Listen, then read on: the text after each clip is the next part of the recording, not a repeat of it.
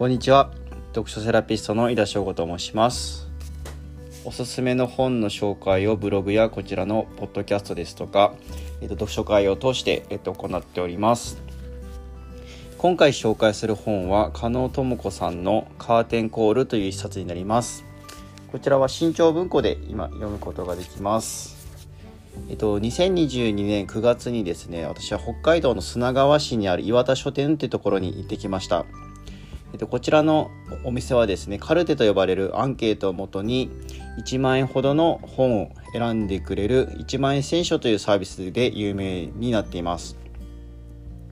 以前その1万円選書に当選して、まあ、本を選んでいただいたということもありまして、ま、そのお礼を兼ねて、えっと、砂川市まで行ってきました。で訪れたその際にも、えっと、本を購入しまして、まあ、その中の一冊になっております。ちなみにこちらの文庫版のカーテンコールでは、えー、とその岩田書店の店主の岩田徹さんが解説を書かれています。えー、と話の舞台となっているのは並行が決まっている私立の女子大です。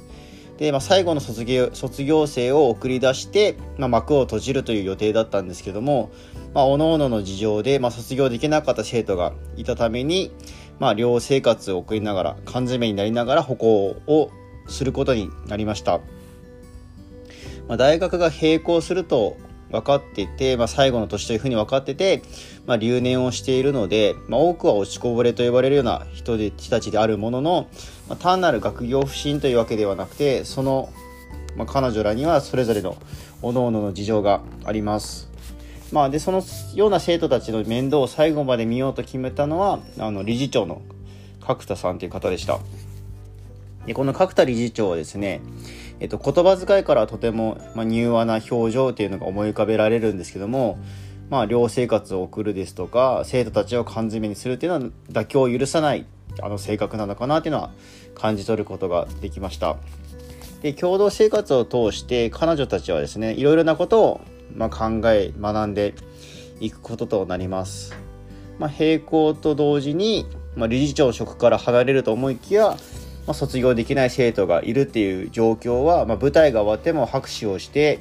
まあ、また役者さんたちが現れるのを待っているカーテンコールのようだというふうに例えています。で、まあ、最後の場面であるんですけども角田理事長の親の代のですね私塾から始まって私立の大学が設立されて、まあ、そして並行までのストーリーが述べられているシーンっていうのはなかなか印象的に感じられました。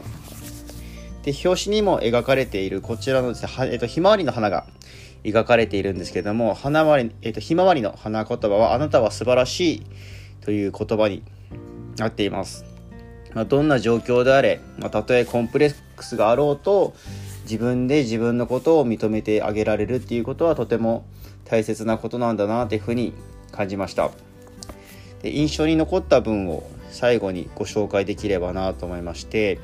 えっと、327ページにあるんですけれどもではちょっと読み上げます。10年先20年先に自分がどうなっているかどうなりたいかすぐには答えが見つからなくとも考えるのを考え続けるのをやめないでください。っていう言葉があります。まあ今がどういうふうな生活を送っているかっていうのはもちろん人それぞれあると思います。ただその未来を見据えつつ、まあ、今をどうするべきかっていうのを考え続けるっていうのは、まあ、とても大事なんじゃないかなと思いましてさまざ、まな人物がそれぞれの事情を背負って生きているので、まあ、何かしら自分と重ね合わせる部分ですとか感じるところっていうのが結構あるんじゃないかなと思います。大変読みやすいのでとても